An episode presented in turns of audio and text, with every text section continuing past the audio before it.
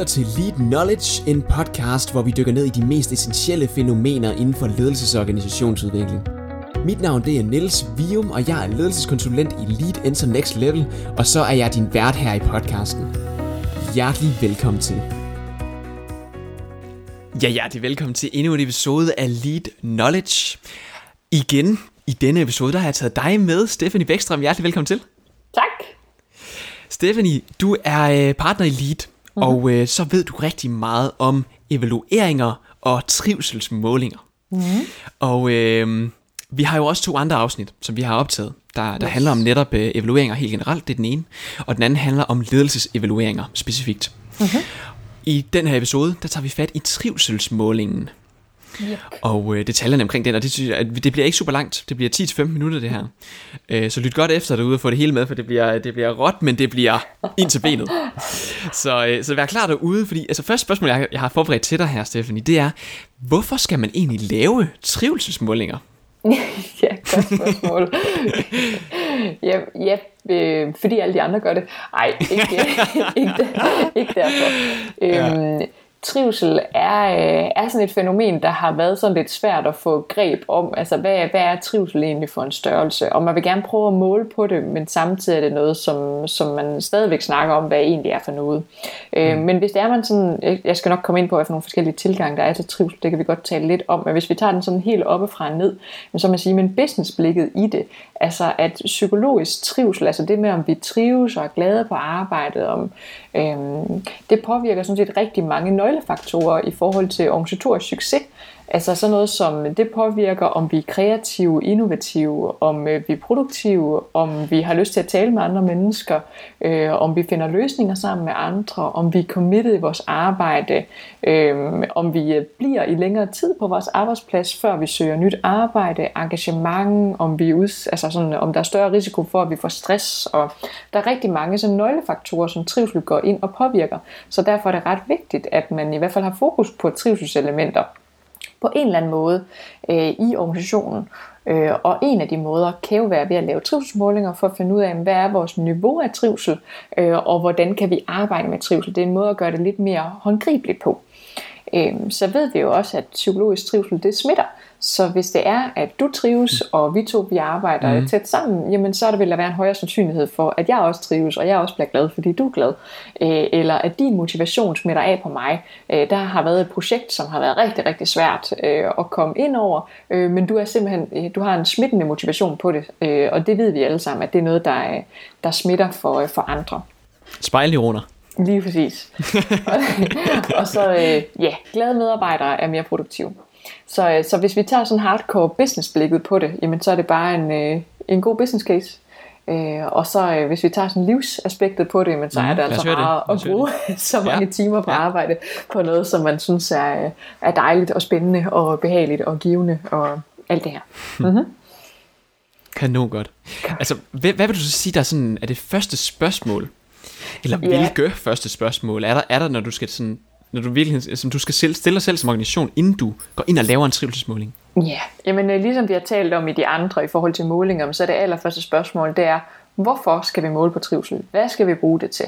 Øhm, hvordan vil vi følge op på det bagefter? Sørg for at få lavet en evaluering, som matcher den proces eller de ressourcer, man har øh, efterfølgende. Hvis man har meget få ressourcer til at følge op øh, bagefter, men så er det vigtigt, at man også laver en meget øh, lille øh, evaluering, altså en, en meget, ja. øh, man kan sige, en dialog, som kan matche de ressourcer, der er til rådighed, eller et spørgeskema, som ikke lover for meget i forhold til, til opfølgningen efterfølgende. Hvad kunne det for eksempel være? Nu sidder, nu sidder jeg og mm. brainstormer mm. lidt på det her. Mm. Så hvis jeg nu, hvis jeg er en, måske også er en lille biks, Ja. Øh, men jeg er egentlig bare interesseret i én ting, og det er, hvor, hvor, hvor, hvordan trives du med dine arbejdstider, kunne det være det? Altså bare sådan det ene mm. spørgsmål. Og så får folk lov til at svare på et spørgeskema omkring det. Ja.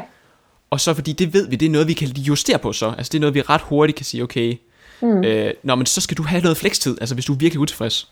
Ja, eller du skal arbejde kortere tid, eller du skal arbejde længere tid. Og man kan sige, at det er jo et meget styret spørgsmål, sådan at vi antager, mm. at det er dine arbejdstider, som gør, at du mistrives, eller det er det, der er en af de højeste faktorer for at trives. Så man kan sige, at det kunne være et spørgeskema, som stiller skarpt på nogle specifikke emner, øh, og så kan der være andre spørgeskemaer, som kører lidt bredere, fordi man ikke øh, nødvendigvis er helt sikker på, men hvad er det faktisk, der er afgørende for, folks, øh, for folks trivsel. Ja, hvordan finder, det er nemlig rigtig godt det der, fordi hvordan mm. finder man så ud, nu sidder jeg jo bare brainstormer in the moment her, mm. og har ikke lavet den grundlæggende refleksion omkring, hvad er det egentlig, vi har brug for, for at kunne trives i en organisation. ja. Så, så men jeg kunne forestille mig, at det godt kan ske andre steder også, at man tænker, at det er det her, der er vigtigst for at øge trivelsen overall. Og vi har ikke særlig mange ressourcer, så hvordan mm. bliver man sikker på, at man stiller det rigtige spørgsmål, og at man måler på det rigtige? Ja. ja, eller observerer det rigtige, eller, eller taler om det rigtige ja. i dialogen. Ja. Der er jo mange forskellige metoder til det. Men det bliver sådan lidt et religiøst spørgsmål, øh, og, ja. og det er sådan lidt, øh, hvad er trivsel for en størrelse? Det er der rigtig mange forskellige holdninger til. Og det er der også rigtig, altså det er der forskellige forskning. Og det første, jeg vil ty til, det er jo forskningen. Den kan jeg jo godt lide. på, men hvad, hvad er det egentlig, forskning siger? Og, og en af dem, der har forsket rigtig meget i det her, det er en dejlig gut, der hedder Martin Seligman. Og han har lavet en... Øh, hvad hedder han? Martin Seligman. Gotcha. Ja. Yeah. øhm, han har lavet en, en model, der hedder PERMA, hvor han siger, at der er fem øh, elementer, der gør, at vi mennesker, vi trives. Hvis de her fem behov er opfyldt, så vil vi trives. Og det er sådan noget som positive emotioner. Altså er jeg glad, når jeg går på arbejdet. Engagement, relationer, har nogle gode relationer til, det kan være samarbejdspartner, eller min chef, eller min kollega. Mening, giver mit øh, arbejde mening for mig? Øh, og det, der er det også lidt mere ud over løn, altså det, det her med, at giver det mening, øh, det jeg laver, altså øh, ja. hjælper jeg med noget andet, øh, som er større Nå, end mig selv. Det så er det sådan noget der, som, øh, som præstationer. Altså får jeg lov til at, øh, at præstere i mit arbejde, bruger jeg mine styrker, øh, får jeg lov til sådan at, at dygtiggøre mig, øh, og kan jeg øh, bruge det, jeg er god til i mit, i mit arbejde, kan jeg se, at der er fremdrift i mit arbejde. Så det er sådan fem elementer, man kan komme omkring, og der kan man jo starte med at prøve at se, men kan vores dialog komme nogenlunde omkring de her fem elementer, øh, eller kan vores spørgeskema det? Så er der rigtig mange, som kigger, øh, den, den, den her den zoomer meget ind på individet. Altså hvad er det, der skal til for, ja. at den enkelte ja. trives. Øh, ja. Så er der noget forskning, der kigger på, jamen, hvad, hvad så hvis det er, vi skal se på sådan lidt mere kollektivt. Og der er rigtig mange, der, der kigger på relationel koordinering. Øh, og de tanker, der ligger, ligger bag det, hvor man siger, men relationel øh, koordinering, det er noget af det, man kigger på et sted, hvor at arbejdsopgaverne de er komplekse, og de er måske svære at lykkes med, øh, og der er måske også forskellige fagligheder øh, i spil. Der hvor at den øh, man kan sige, er særlig relevant, det er når man er gensidigt afhængig øh, mellem fagprofessionels udførelse af, af opgaveløsningen, så, så man kan sige for eksempel en doktor og øh, jeg ved ikke engang, hvad hedder den der person, der giver doktoren redskaberne under en operation. Men assistenten og doktoren er mm. afhængige af hinanden for ja, at lykkes med operationen. Det vil de være. Så de vil være gensidigt afhængige af hinanden. Det kan ikke ja. lykkes, hvis ikke de arbejder sammen. Så vil det være en høj grad af uforudsigelighed, og så tidspres. Så har vi nogle elementer, hvor de ting i relationel koordinering vil, øh, vil fungere. Og der kan man gå ind og undersøge sådan noget som, har vi fælles sprog og viden? Har vi nogle fælles mål? Og er der en gensidig respekt mellem hinanden? Fordi hvis det er til stede, vil der være en højere sandsynlighed for, at vi kan samarbejde og lykkes i den situation, vi er i. Vores kommunikation og samarbejde er det kendetegnet ved, at, vi, at der er en god timing, at der er en god hyppighed, at, at vi er præcise i vores kommunikation, og vi er problemløsende og ikke fingerpegende i vores kommunikation. Mm. Det vil være sådan en relationel koordinering øh, tilgangen. Øh, NFA, øh, National Forskningscenter for Arbejdsmiljø, har også lavet nogle gode øh, spørgeskemaer, ja. hvor de har identificeret sådan nogle forskellige stressere, altså hvor at hvis ikke du har indflydelse på dit arbejde, så vil det være negativt. Hvis ikke det giver mening, hvis ikke der er belønning, hvis ikke der er social støtte, forudsigelighed og krav. Det læner sig meget godt op af, op af Martin Seligmans. Men man okay. kan jo også gå ind og sige sådan noget som styrkebaseret den har også været rigtig meget oppe, særligt ja. for, for nogle år siden, hvor man kiggede på, jamen, hvis du får lov til at bruge dine styrker i dit arbejde, så vil der være en større synlighed for, at du trives. Så der går man øh, mange steder ind og holder nogle dialoger omkring, hvad er det, du er særlig dygtig til? Hvordan kan vi få det bedre i spil? Hvordan kan du gøre mere af det, sådan at du finpusser det, du er god til, i stedet for man kan sige, at finpudse det, du ikke er så god til? Øh, og det kan jo sætte nogle dialoger i gang, øh, både igennem spørgeskema eller igennem sådan reelle evalueringsdialoger. Det der er bare vigtigt at huske på her, det er, at man både skal kunne tale om det, man, øh, det, man lykkes med, og det man er rigtig god til, og ikke komme til at være bange for at tale om det, som, som man ikke er så dygtig til endnu. Mm. Så det kunne være sådan nogle forskellige tilgange til hvad trivsel er for en størrelse, hvad man mm. skal gå ind og undersøge på. Øh, og der skal man også finde ud af, men hvad er det så hos os? Hvad er trivsel hos os Præcis. for en størrelse? Øh, ved en organisation, jeg var ude ved, så sagde de, at trivsel skal altid, altid hænge sammen med resultater. Så hos os, der er trivsel og resultater sammenhængende. Vi må ikke tale om trivsel, okay. hvis ikke også vi taler om resultater. Og det var altså hvad for en slags resultater? Altså er det profit, eller hvad vi snakker om her? I arbejdet, ja. ja. Altså det var en salgsorganisation. Det var så, en salgsorganisation? Ja, ja. Så, så de det var, øger kun trivsel for at sælge så meget som muligt? Eller omvendt. Eller de tror på, oh, at salg ja. genereres også ved god trivsel. Men det hænger sammen. Så du kan ikke tale om trivsel alene. Øh, du bliver nødt til at tale om trivsel og resultater. Så det vil sige, okay, så, ja, okay. at når er, du har din trivselssamtale, så taler du både om, hvordan er det, du trives, og hvordan påvirker det dit arbejde, og hvordan kan, det, hvad man siger, kan vi arbejde inde i dine arbejdsopgaver.